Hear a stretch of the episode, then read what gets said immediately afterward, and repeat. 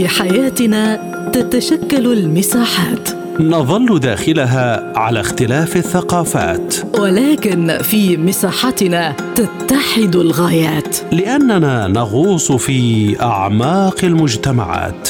فإذا كان لديك وجهة نظر حرة، فأهلا بك في مساحة حرة. أهلا بكم في هذه الحلقة من مساحة حرة، معكم فيها عبدالله حميد.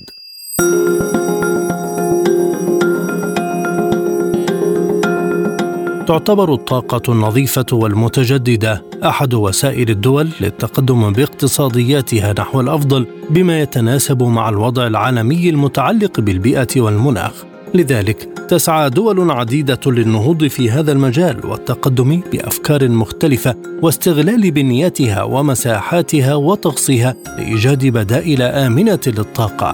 مصر والسعودية من خلال تحالفهما السياسي والاقتصادي يسيران في ملف الاستثمار نحو شراكات تتعلق بالطاقة النظيفة، فقد اتفقت الحكومة المصرية مع تحالف بقيادة شركة أكوا باور السعودية على إنتاج مشروع لإنتاج الطاقة من الرياح، الذي يعتبر الأكبر من نوعه في الشرق الأوسط ومن أكبر مشروعات طاقة الرياح البرية في العالم. تبلغ سعة المشروع 1.1 جيجا وات، وباستثمارات تصل إلى 1.5 مليار دولار، ومن المقرر تنفيذه في منطقتي خليج السويس وجبل الزيت. يسهم المشروع في خفض 2.4 مليون طن من انبعاثات ثاني أكسيد الكربون سنوياً، وتوفير نحو 840 ألف طن وقود سنوياً، وتوفير الكهرباء لمليون وحدة سكنية في مصر. في هذا الموضوع ينضم إلينا من القاهرة الخبير الاقتصادي الدكتور السيد خضر. أهلا بك دكتور. ما تقييمكم إذا للتعاون بين مصر والسعودية في إنتاج الطاقة؟ بالتأكيد طبعا هناك علاقات وطيدة بين الجانب المصري والجانب السعودي في عملية تعزيز الشراكة الاستراتيجية والاقتصادية بشكل كبير جدا خلال الفترة الأخيرة، ومدى الامتداد خلال الفترة المستقبلية لزيادة الاستثمارات، خاصة أن احنا داخلين طبعا على أزمة جديدة، وهي أزمة التغيرات المناخية، ومدى اتخاذ الإجراءات الاستباقية في تعزيز سبل التعاون في مجال الطاقة ومجال الهيدروجين الأخضر بشكل كبير جدا. أعتقد هذا المشروع هو مشروع الرياح هيكون له دور مهم جدا خلال الفترة الأخيرة في عملية توليد الطاقة بشكل كبير، ده هيكون فيها استفادة للجانب المصري والجانب السعودي، حتى يكون هناك الاستغناء عن سبل الطاقة التقليدية بشكل كبير جدا. فكرة الرياح دي طبعا هتساهم في دعم العديد من المشروعات وفي زيادة القدرة الإنتاجية لطاقة الرياح بشكل كبير. أيضا هيكون لها انعكاسات على جانب شراكة بين القطاع الخاص ومدى المساهمة الفعالة للشركات بشكل كبير، وده يزود أيضا فرص العمل بشكل كبير سواء للدولة المصرية خلال الفترة المستقبلية.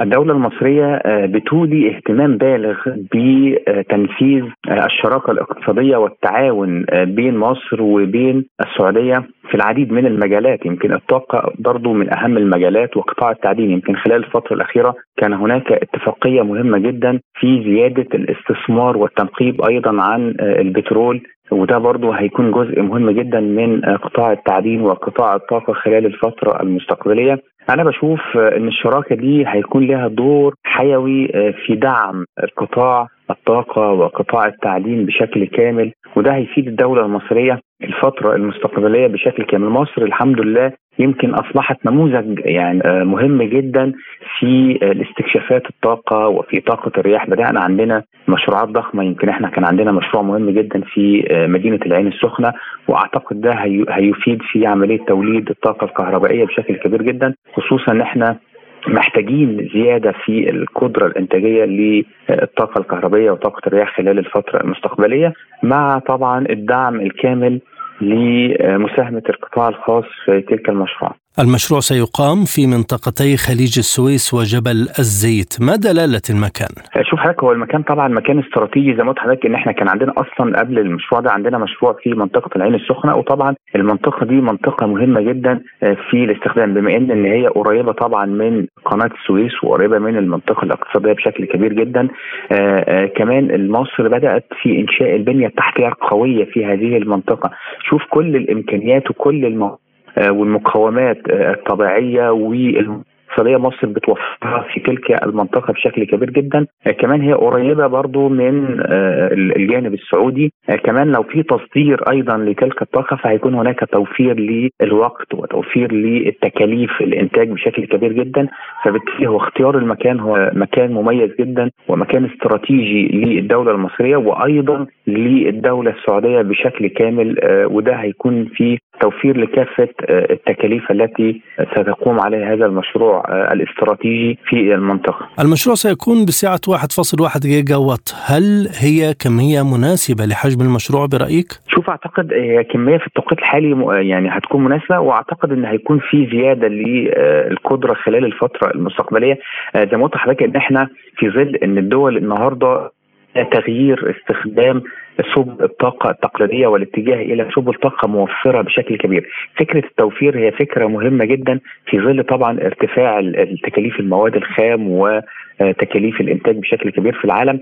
احنا بنعاني يعني شوف يعني القارة الأفريقية والدول الناشئة، مصر برضو من الدول الناشئة اقتصاديا، فبالتالي احنا بنسعى إلى فكرة استخدام سبل طاقة حديثة وطاقة موفرة بشكل كامل، واعتقد ان ده هيفيد في دعم العديد من الصناعات بشكل كامل خلال الفترة المستقبلية، وده اللي مصر محتاجة. مصر محتاجة الفترة اللي جاية يكون لدينا إنتاج محلي، الاستغناء عن عملية الاستيراد بشكل كبير في كافة القطاعات وخاصة في قطاع الطاقة والتعدين. وأعتقد إن احنا إن شاء الله نستطيع أن يكون هناك زيادة في القدرة الإنتاجية وتحقيق الاكتفاء الذاتي، ومن ثم نبدأ في عملية التصدير لتلك السبل في القارة الأفريقية. برضو القارة الأفريقية محتاجة نوعية تلك المشروعات في الطاقة وفي الرياح بشكل كبير حتى تستطيع أن تواجه الأزمات المستقبلية، خاصة أزمة التغيرات المناخية. الأزمة دي اللي هتمثل رعب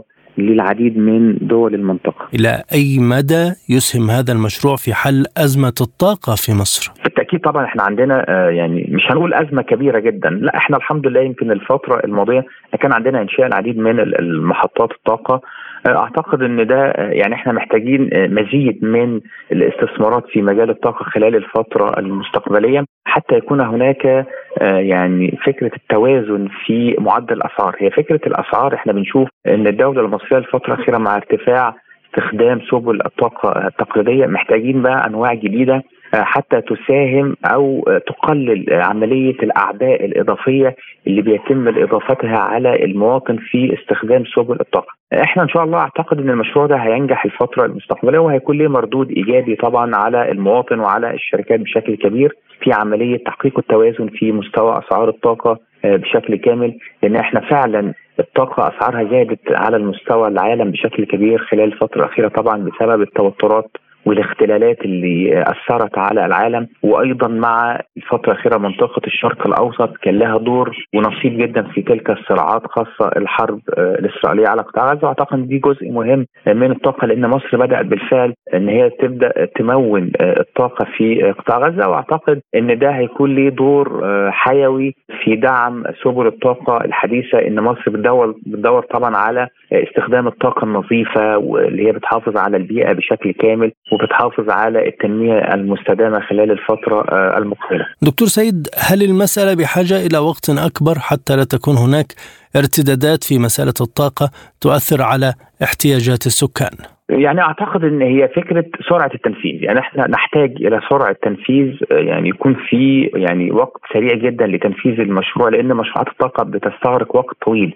أعتقد التنفيذ السريع هو ده اللي هيكون الحل لتوفير الطاقة بشكل كامل وعدم دخولنا في أزمة جديدة، خصوصا أن احنا مع رفع الأسعار الفترة الأخيرة نحتاج إلى مزيد من المشروعات. أعتقد فكرة توسيع أفق الاستثمار في مجال الطاقة هو ده الحل الاستراتيجي. يعني احنا ما يبقاش بس عندنا تعاون بين مصر والسعوديه، اعتقد يكون في توسيع تعاونات جديده بين العديد من الدول المتقدمه ايضا في مجال الطاقه، حتى ننقل تجارب تلك الدول الى مصر في زياده حصه مصر الاستثماريه في مشروعات الطاقه. ما هي الدول المستهدفه لبذل جهود لاستقطابها من جانب مصر في مجال الاستثمار؟ شوف حضرتك، هي الدولة المصرية في الحقيقة أن هي بتسعى إلى توطيد العلاقات مع العديد من الدول العالم، ويمكن الرئيس عبد الفتاح السيسي خلال الفترة الماضية بدأ يزور شرق آسيا، ودي دول مهمة جدا، الهند وباكستان وأذربيجان وأرمينيا، كل الدول دي دول مهمة جدا، أعتقد ده هيكون لها دور مهم جدا في الاستثمارات. أيضا الدول العربية، الإمارات وقطر والسعودية، دول برضو هيكون من الدول الرائدة في الاستثمارات على المستوى الداخلي.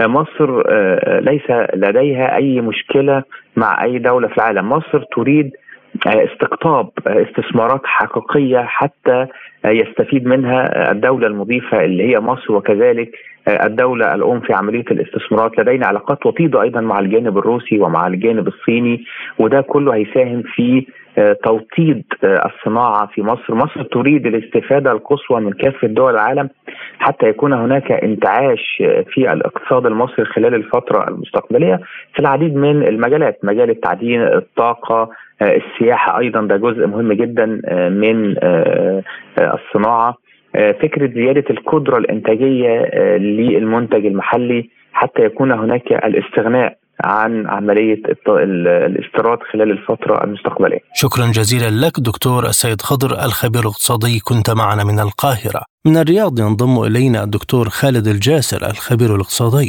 أهلا بك دكتور. إذن ما هي الأهمية الاقتصادية للمشروع بالنسبة للجانبين المصري والسعودي؟ بسم الله الرحمن الرحيم، شكرا لتواصلكم معي، بارك الله فيكم.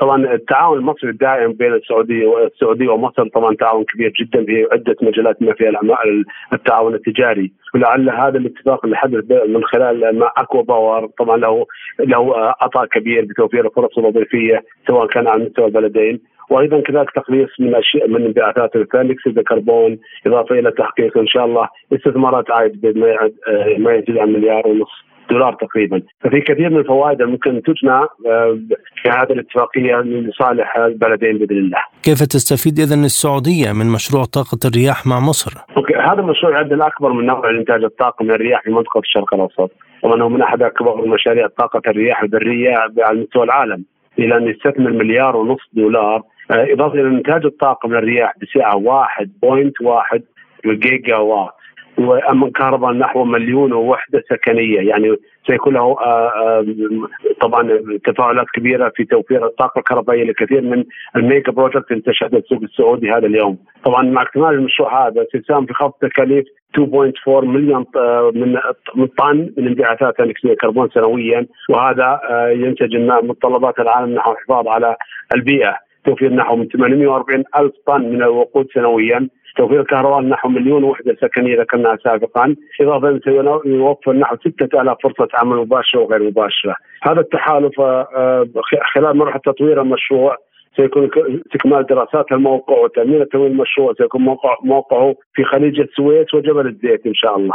فهذا راح يكون إن شاء الله أثره كبير جدا على مستوى الإقليمي وعلى المستوى السعودي خاص. هل تفكر السعودية في الشراكة في مناطق أخرى في المنطقة أو مع دول الجوار؟ بالطبع أن السعودية لا تستغني عن دول الجوار، ما بالك إذا كانت تهدف إلى خدمة مصالحها في بداية الأمر، أيضا خدمة مصالح التي تجمعنا بين دول الجوار من لغة ودين وعادات وتقاليد. فبالتالي احنا حريصين كل الحرص أن يكون هناك دوما دعم لدول الجوار بأن تستفيد من الأعمال التي تقوم بها السعودية، اللي حققت السوق السعودي في السنوات الأخيرة من توقيع عقود، ومن أصبحت من الدول المؤثرة بالعالم. طبعا هذا فتح المجال، وأيضا إيجاد مكاتب القيمية داخل السوق السعودي الزامن على كل الشركات الأجنبية الراغبة بتواجد السوق السعودي. هذا ستجد ثورة كبيرة في عالم الاستثمار في السوق السعودي، وتفتح المجال إلى أن تكون السوق السعودي جذاب لاقتباس أي مستثمر أجنبي، ما بارك إذا كان من دول الجوار. بما أن المملكة بها مناطق صحراوية كبيرة، هل تهتم بشكل أكبر بمشاريع طاقة الرياح والطاقة المتجددة داخليا؟ حتى لو لم يكن هناك هذا الأمر موجود، فإن حرص السعودية دائما على على كل ما هو في نفع للبيئة وللعالم بشكل عام، تحرص عليه السعودية بأن تكون هي السباقة أن تأخذ كل ما في طريق إلى توفير الطاقة بطريقة أقل تكاليف وأقل مخاطرة أو أقل تأثير على البيئة، وبالتالي رزقنا الله في بيئة صحراوية مشمسة تؤدي إلى ممكن استغلالها الرياح واستغلال أيضا الطاقة الشمسية إنه يحقق المصلحة للعالم كله والسعودي خاصة. دكتور خالد، يعني استثمارات المشروع تصل إلى $1.5 مليار، إلى أي حد يعكس ذلك كفاءة التعاون الاستثماري بين البلدين مصر والسعودية؟ مما لا شك فيه أن السعودية ومصر هما نستطيع أن نقول دولتين بدولة واحدة، هي يحكمنا فيها العلاقة الطيبة والدين واللغة والعوائد والقرب والمحبة الدائمة بإذن الله. لذلك أن التعاون هذا سيكون دائما في الصالح الإيجاب لما يخدم مصلحة الدولتين خاصة، لأننا نؤمن وتؤمن قيادتنا الرشيدة وقيادة مصر الرشيدة بأننا إن لم نتعاون سنكون يوم من الأيام في موقف ضعف، وبالتالي يلزم علينا أن نكون في بيئة عمل واحدة سواء كان على مجمع المستويات سواء اقتصادية أو دينية أو اجتماعية، وبالتالي هذا ما تخطط له قيادتنا الرشيدة إضافة إلى تخطيط رئيس الدولة المصرية محمد عبد الفتاح السيسي. غلاء الطاقة وتكلفتها إلى أي حد سيجعل البدائل تتمحور في خدمة الطاقة النظيفة؟ كل القاعدة العامة من منطلق تكاليف وإيرادات أن ينظر في مدى انحسار تكاليف وزيادة الإيرادات على كل مشروع استثماري ترغب أن تطرحه سواء كان على مستوى الإقليم أو مستوى السعودي. لذلك متى ما كانت التكاليف الطاقة بأقل من تكاليف الطاقات الأخرى كالبترول أو غيره، فبالتالي بيسلك العالم كله مسلك اللجوء إلى تقليص التكاليف من خلال استخدام وسائل أخرى لتوفير الطاقة. فالطاقة دائما مربوطة في التكلفة، فمتى ما كانت التكلفة منخفضة سيكون الطلب عليها أكثر، ومتى ما كانت التكلفة عالية سيكون الاستمرار في الأسلوب السابق والقديم أفضل. طيب دكتور، كان هناك اجتماع لوزير الطاقة السعودي مع نائب المستشار الألماني للتعاون في مجالات الكهرباء والطاقة النظيفة، دلالات هذه الاجتماعات السعودية على المستوى الدولي؟ دلالات الانفتاح الحادث بالرؤية خادم محمد 2030 والانطلاق نحو الجار قبل البعيد، هذا دليل على التكاتف، دليل على الحرص على لم الشمل، دليل الحرص على أن يستفيد القريب قبل البعيد، دليل على أن نكون أمة واحدة نستطيع أن نوجد اقتصاد قوي لا يخضع إلى استثمار الغير مما يؤدي إلى عمل ضغوطات علينا من قبل الغير. وبالتالي التكتلات الحادثة اليوم في عدة مجالات تهدف من وراء إلى إيجاد قوة في وجه كل من يرى أنه أصبح قوي ويستطيع أن يؤثر على الدول الأخرى، أسوة لما حدث في أوروبا، أسوة لما حدث في أمريكا، وما نراه الآن من تصارع قوة بين أوروبا وروسيا وأوكرانيا، وبالتالي هذا الأمر جليا بنا أن نحرص عليه كل الحرص حتى نستطيع أن يكون المادة الأولية إضافة اليد العاملة كلها من بيئة عمل واحدة من أمة واحدة تستطيع أن تكون قوة بيد الله بعد الله يوم من الأيام لا تستطيع أن يأثر عليها أي اقتصاد آخر بالعالم. بما أنكم أشرتم إلى مسألة التكتلات، توجه المملكة لتكتلات بعيدة عن الغرب مثل بريكس مثلا كيف يخدم اقتصادها المستقبلي؟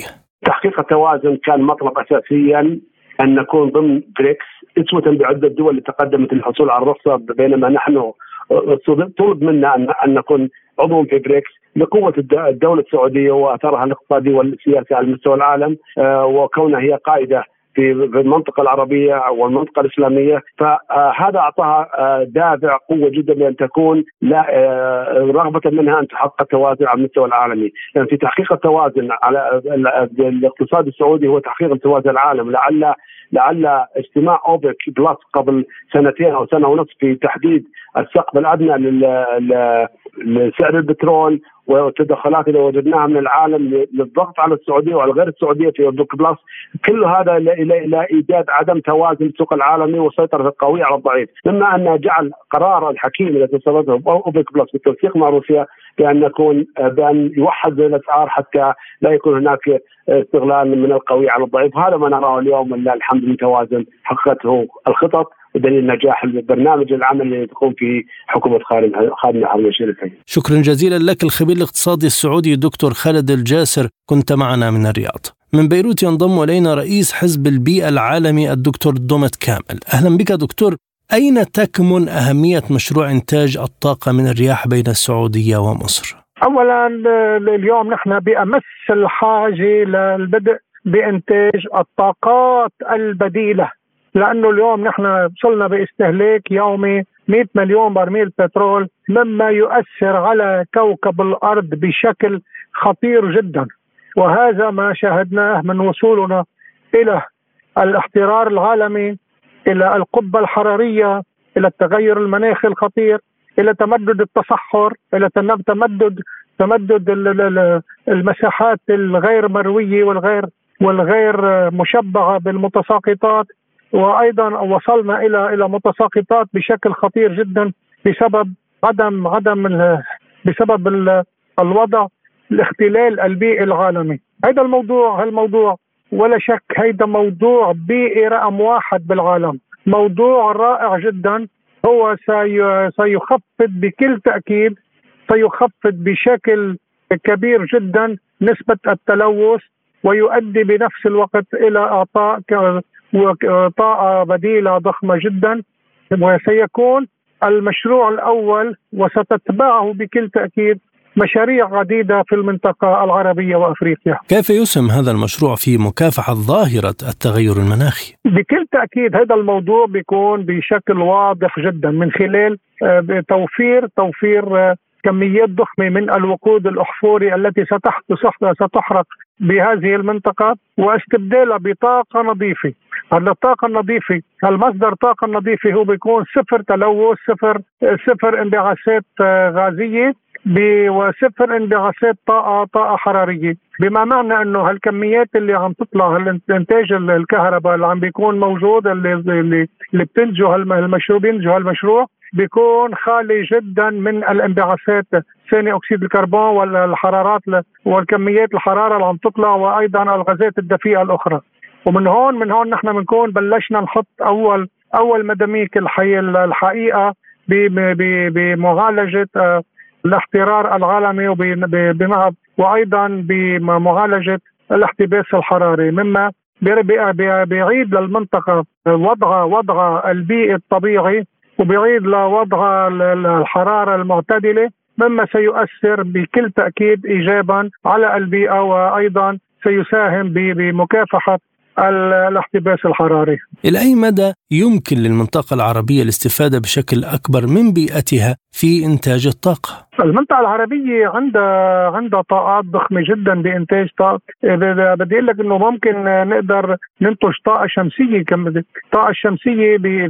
وخاصة بالمعدات الحديثة بإمكاننا إنتاج طاقة ضخمة جدا، وأيضا طاقة الرياح كمان بنفس الوقت. وكمان بدنا نشدد انه بعض مناطق بالمنطقه العربيه في انهار، هالانهار قادره على انتاج بنفس الوقت الطاقه النظيفه صفر تلوث، مع العلم انه اليوم الطاقه الشمسيه والطاقه الهوائيه والطاقه المائيه هي انتاجها طاقه صفر تلوث، صفر غازات دفيئه، صفر بكل الغازات اللي تتطاير من الوقود الاحفوري.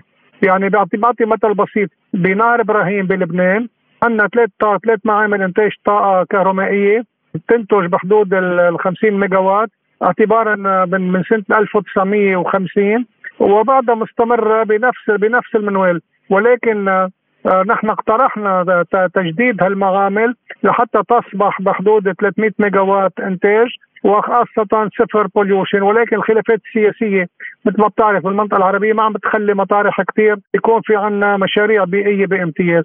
بإمكاننا بالمنطقة العربية وبدول العالم ككل إنتاج طاقة نظيفة، إنتاج طاقة مائية، طاقة كهرومائية، وإنتاج طاقة كهروهوائية، وإنتاج كمان طاقة شمسية. بنقدر وبتتغير الأمور كلها. نحن كعلماء بيئة يؤسفنا أنه عم نقول أنه بعدنا عم نشوف الكارثة الموجودة الخطيرة، وبعضهم ماشيين فيها بنفس الطريق، وهيدا شيء خطير جدا.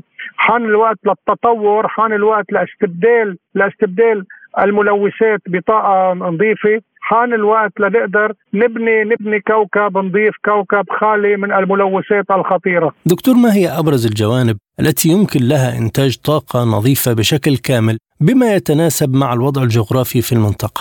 أولا في مناطق كتير، عندنا مناطق هوائية على مدار الساعة، المناطق اللي بتكون غنية بطيارات هوائية هي إن كان بإمكانها بشكل كتير كبير إنتاج طاقة. بعدين أعطيك معلومة، لبنان في حال قرروا إنتاج الطاقة الهوائية طاقة كهربائية من الهواء، بيقدروا ينتجوا كل الطاقة المطلوبة من الهواء، ونتخلص من الفيول ونتخلص من كل المعامل اللي عم تشتغل على الوقود الأحفوري.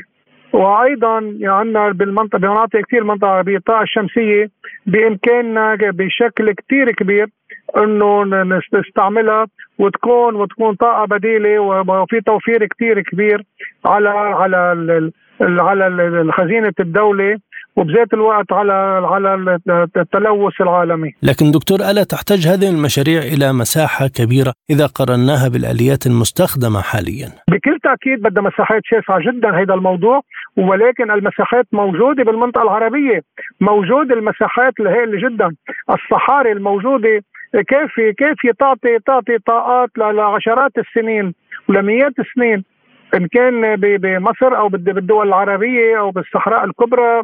في عنا أماكن شاسعة جدا. وأيضا بدي أقوله إنه بالنسبة للمراوح الهوائية، المراوح الهوائية بتكون بمناطق نائية وبعيدة عن الأماكن السكنية، وموجودة هي الأماكن موجودة بكل تأكيد، وبنعرف وين هي وبنعرف مواقعها، نحن درسنا مواقعها وبكل موجودة. مع العلم إنه الطاقة الهوائية المراوح تعطي أصوات شوية مزعجة، ولكن بالأماكن اللي بدها تنحط فيها هي بعيدة كل البعد عن الأماكن السكنية، ولا تؤثر مطلقا على أي تأثير سلبي على الحياة البيئية. ما هي أبرز المواقع الجغرافية في المنطقة العربية التي رصدتموها طبعا، والتي يمكن استخدامها لإنتاج الطاقة النظيفة؟ عندنا بالسعودية جبال كتير مهمة، عندنا بلبنان جبال كتير، عندنا بسوريا، عندنا بالأردن، عندنا بمصر، عندنا بعدد كبير من الدول العربية هذه للطاقات. وبنفس الوقت عندنا مواقع كتير للطاقة الشمسية بكل المنطقة العربية، يعني هودي موجودين. وعندنا أنهار بنفس الوقت، أنهار بنقدر هالأنهار نستخدمها بسدود ما معينة، وبإمكانها تعطي طاقة مائية طاقة كهرومائية بشكل نظيف جدا 100%، وبكل تأكيد وتعطي كميات ضخمة المطلوبة للمناطق. يعني لبنان بقدر لك إنه بيقدر لحد إذا بيحط استراتيجية طاقة مائية بإمكانه يعطي بحدود أكثر من 20% ل 25% من الطاقة المطلوبة طاقة كهرومائية. ولكن للأسف اليدات التي لا تتمنى للبيئة الحياة تتصرف التصرف العايشينه اليوم. إذا كانت هذه المشاريع غير مكلفة على المدى المتوسط والبعيد، هل توجد معوقات لاستخدامها كبدائل أساسية أو بالتوازي مع الطاقة الرئيسية لكل بلد؟ أولا مع الطاقة الرئيسية بدها تكون موجودة الطاقة الرئيسية بس، ولكن اليوم وقت بيكون عنا إنتاج طاقة مهمة جدا، أول شيء بدها قرار سياسي بكل دولة لتنتج. القرار السياسي مناطق دول عديدة ما بيأمنوا لمصالح ما معينة، ولكن اللي بدي أقوله حان الوقت لنقدر نحط استراتيجيات المطلوبة. أنا طلبت باستراتيجية عالمية موحدة لحماية البيئة، من ضمنها الطاقة البديلة، ومن ضمنها الطاقة الهوائية والطاقة المائية والطاقة الشمسية. هودي من ضمن الاستراتيجيات العالمية الموحدة، ولكن يا للأسف نحن بعدنا ضمن الاختلافات السياسية. أخيرا دكتور، يعني تقدم المشروعات في المنطقة كيف يؤثر على الطبيعة والمجتمعات؟ يؤثر على الطبيعة بشكل صفر تأثير، ما في تأثير نهائيا، بيحمي الطبيعة من خلال عدم كميات ضخمة من الملوثات يلي الأشجار عم تمتص وتبرس بهالسبب. النقطة الثانية المشاريع هذه بتحمي البيئة المطلوبة، بتحمي البيئة الطبيعية، وتأثير على الإنسان صفر، وفيها رفاهية أكثر وأكثر، ومفروض تتنفذ. شكرا جزيلا لك دكتور دوميط كامل، رئيس حزب البيئة العالمي، كنت معنا من بيروت. كما نشكركم على طيب المتابعة، إلى اللقاء.